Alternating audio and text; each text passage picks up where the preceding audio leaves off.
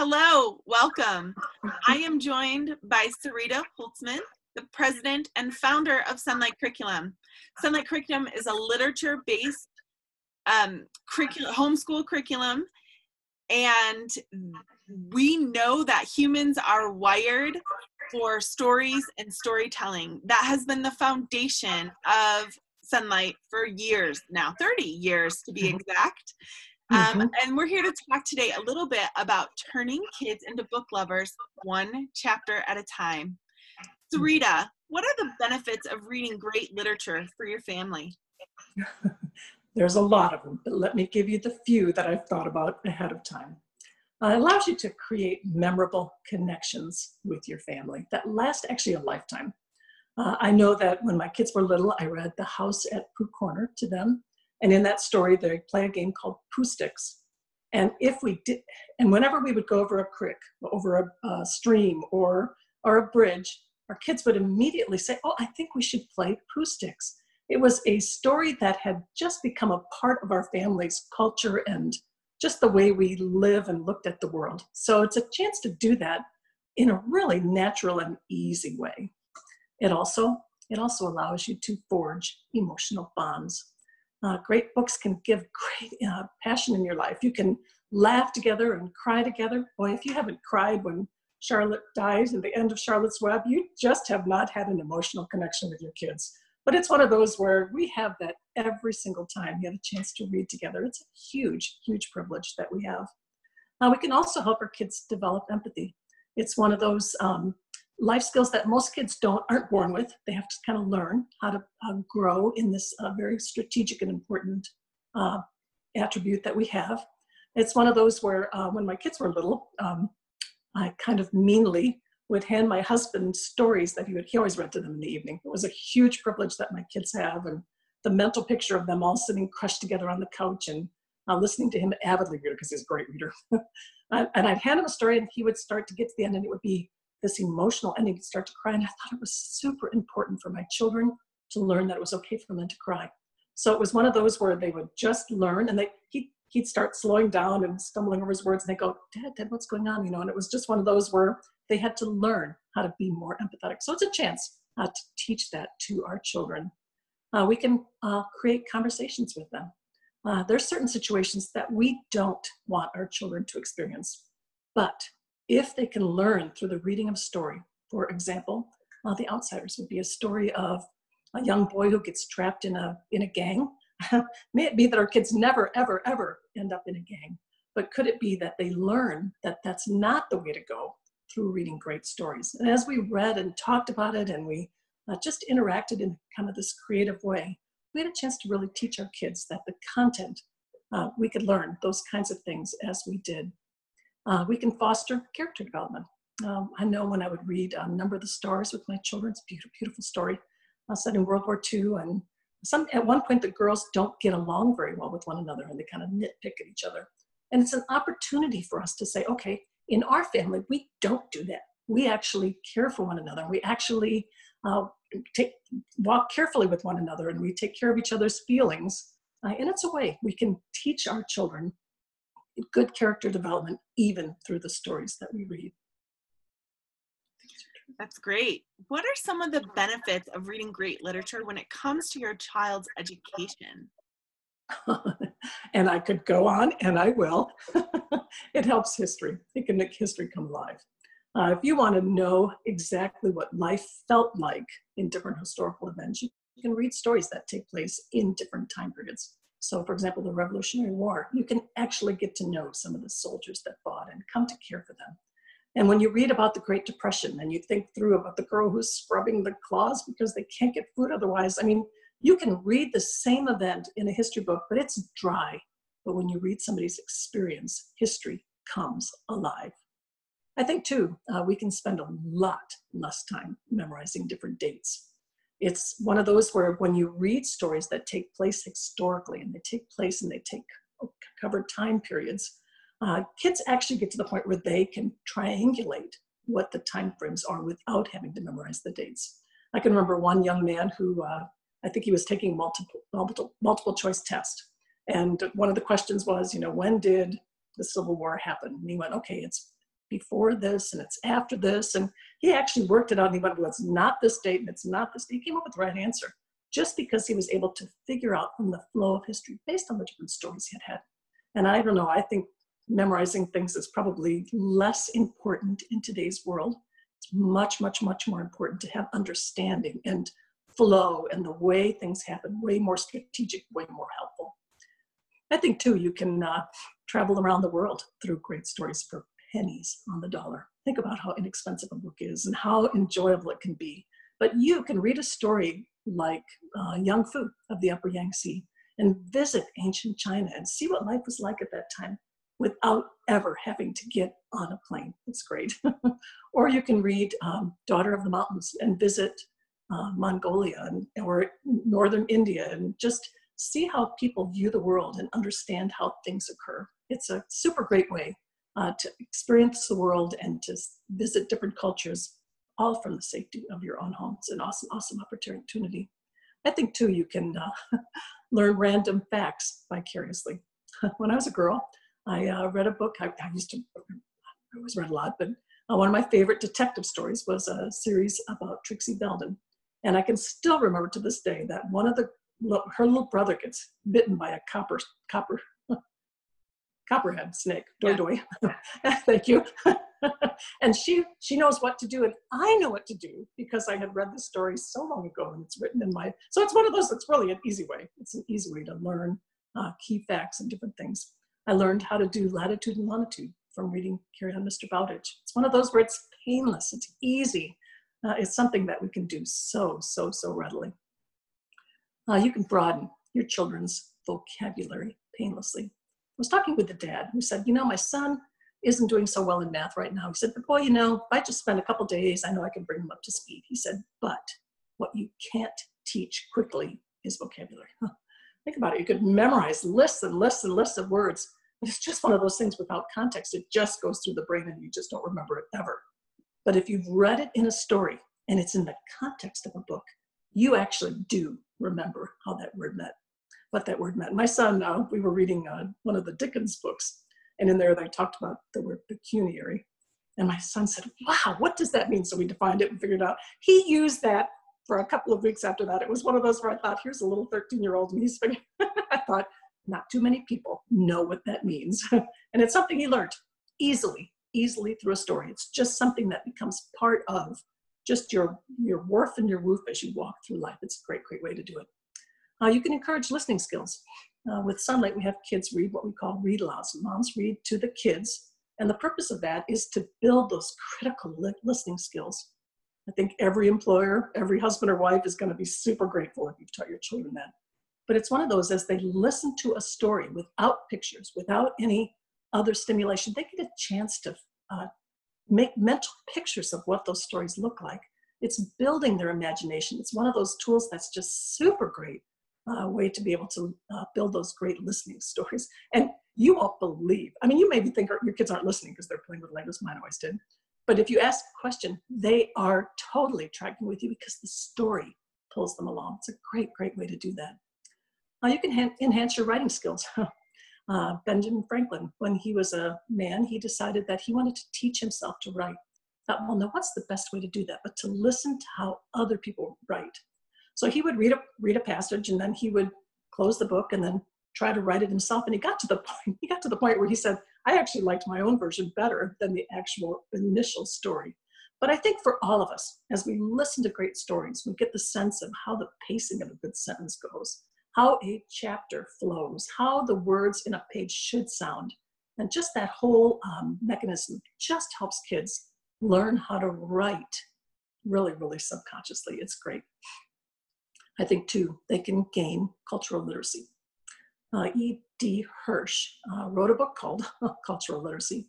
And in that, he talks about there's so much more kids need to know than just the word, how to decode the words on a page. He gives an example in his book of uh, some junior college students uh, that he, they had a test that they had to take. They had to read a paragraph, and then they had to answer some questions. Uh, one of the paragraphs was basic, I think, love, what love is, kind of a generic. So they could all decode that and then answer the questions. But then he had a paragraph where General Lee and General Grant are meeting at Appomattox Station.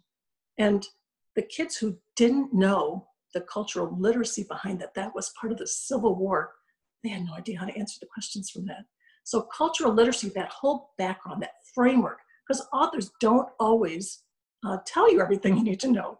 You know, if you think about uh, how many times we have uh, terms from, you know, the stories we've read, you know, think Achilles heel, think of Cinderella's story, or um, uh, other examples like that, or Big Brother, or um, anyway, those types of things are all from books, and we learn them and we need them to even understand what sometimes the things that we're reading and understanding.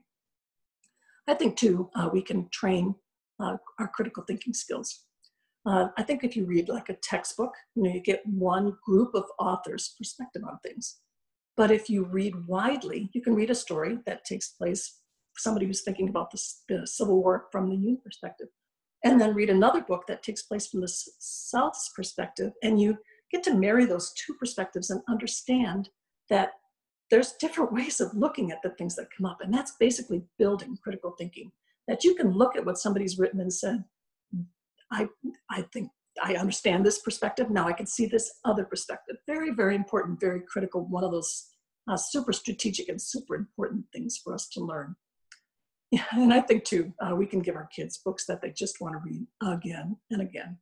Uh, think of the last time you reread a story that you loved just because you just loved it to death.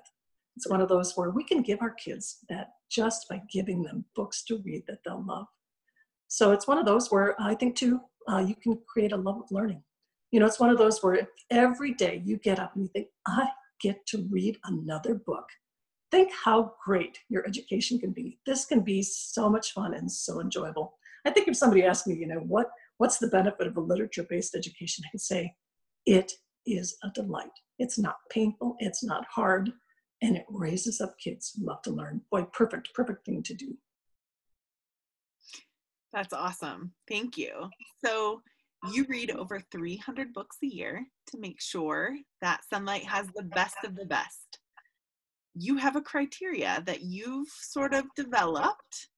Um, can we talk through the criteria for great books? Mm-hmm. I'd be glad to. It's uh, one of those where I'm always looking. Okay, when I when I put together a curriculum, I try to limit the use of the same authors again and again because I feel like I want, I, I, think if you find an author that you like, you can read a lot more of their types of things. Sometimes you have to have a particular author because they're just perfect for a particular genre. So we do occasionally use someone. Uh, Clyde Bullock comes to mind. He just does great, uh, really um, easy to read middle lover story. So it's that, that type of thing can happen. But uh, what I'm looking for are uh, number one, real, realistic characters. Don't want any characters that are flat or not they're not going anywhere they're not purposeful they don't look you know i don't it used to be that there used to be really black and white characters where the bad guy wore black and he was usually had a mustache and he was just he had a bad laugh. That's not the type of thing i'm looking for. I'm looking for characters that really are realistic and that we could say i know somebody like that. So that's number one. Our heroes shouldn't be flawless and our anti-heroes don't need to be evil. So it's one of those where uh, everybody should be nuanced and they should be interesting and uh, able to do. I'm looking number two for solid character development. My protagonist must get better over the course of the book. I don't want somebody who at the end of the book is worse than before because I just don't feel like that's that's not what I want children to be reading. I want them to see that we can all grow and get better and improve. I think too, uh, number three would be content that in, increases our children's cultural literacy. So, for example, if we're studying something in the Middle East, I'm going to pick a book that takes place in that part of the world so they understand that part of the world a little more effectively. So, number three is cultural literacy, adds to our cultural literacy. Uh, number four is an intriguing multi-dimensional plot. Uh, it has to be a story where you say, oh, I wonder what happens next, or you ha- can't predict too readily what's going to happen. It has to be something that's an interesting way to move forward. Uh, number five would be it's emotionally compelling. It has to move me the writing has to be good and it has to be something that I get it done and I think, oh, I really liked that story. That was a really good one. Uh, number six would be it has to be verbally beautiful. It has to be, uh, the writing has to be good, has to be something that you actually want, uh, that just flows as you read it. It should be uh, for fluent reading, reading as you move through it. And number seven would be rereadable. It has to be something that I think, for example, I had one story, one book in the curriculum that um, uh, I read it for the first time with my one of my set of kids, and I, when I came back to it the second time, I went, I actually don't want to read this. That one came out of the curriculum because it wasn't rereadable. so that's one of those where uh, that's the goal. It has to be one that we say, I, I, I really look forward to reading this again. So that's the seven. With all of that in mind, what is not good literature? well, we could probably put boring books on that list. Yeah. or or pessimistic books, books because right they're not going anywhere. They're just circular. Try not to do any of those. Uh, books that encourage self-absorption. We don't want kids that are stuck on themselves. We want them to be figuring out how to move and act within society. Uh, we don't want Pollyanna types books, books where everything's okay because life isn't always okay. We want our kids to be recognized that, you know, even though life is challenging, they can overcome. They can do things, they can fix things, they can make things happen. So that's the goal. Uh, books that ignore real life consequences, uh, we don't want that. Or twaddle, which just means kind of lame, or moralistic tales. Uh, to be fair, we do Aesop's fables, which is, that's because it's part of cultural literacy. So occasionally a moralistic tale is okay, but for the most part, nah, no thanks. How do you suggest parents encourage reading a good book? Mm-hmm. I think it's uh, basically you want to make them comfortable with reading. So you want them to read something every day. Uh, you want to try to do a variety of genres. You want them to try, you know, let's do some historical fiction, let's do some biographies, let's do, you know, some time travel. I mean, it's just a, there's a variety out there. So mix it up and try different things. I think uh, you want to choose great books uh, uh, important. It's important to have a good home library. Uh, home library just waiting for books to be had. there's um, there's a great quote. See if I can find it. Um, an extensive study shows that a child from a family rich in books is 19 percentage points more likely to complete university than a comparable child growing up without a home library. In fact, the size of a home library greatly affects the educational att- attainment, even adjusting for a parent's education.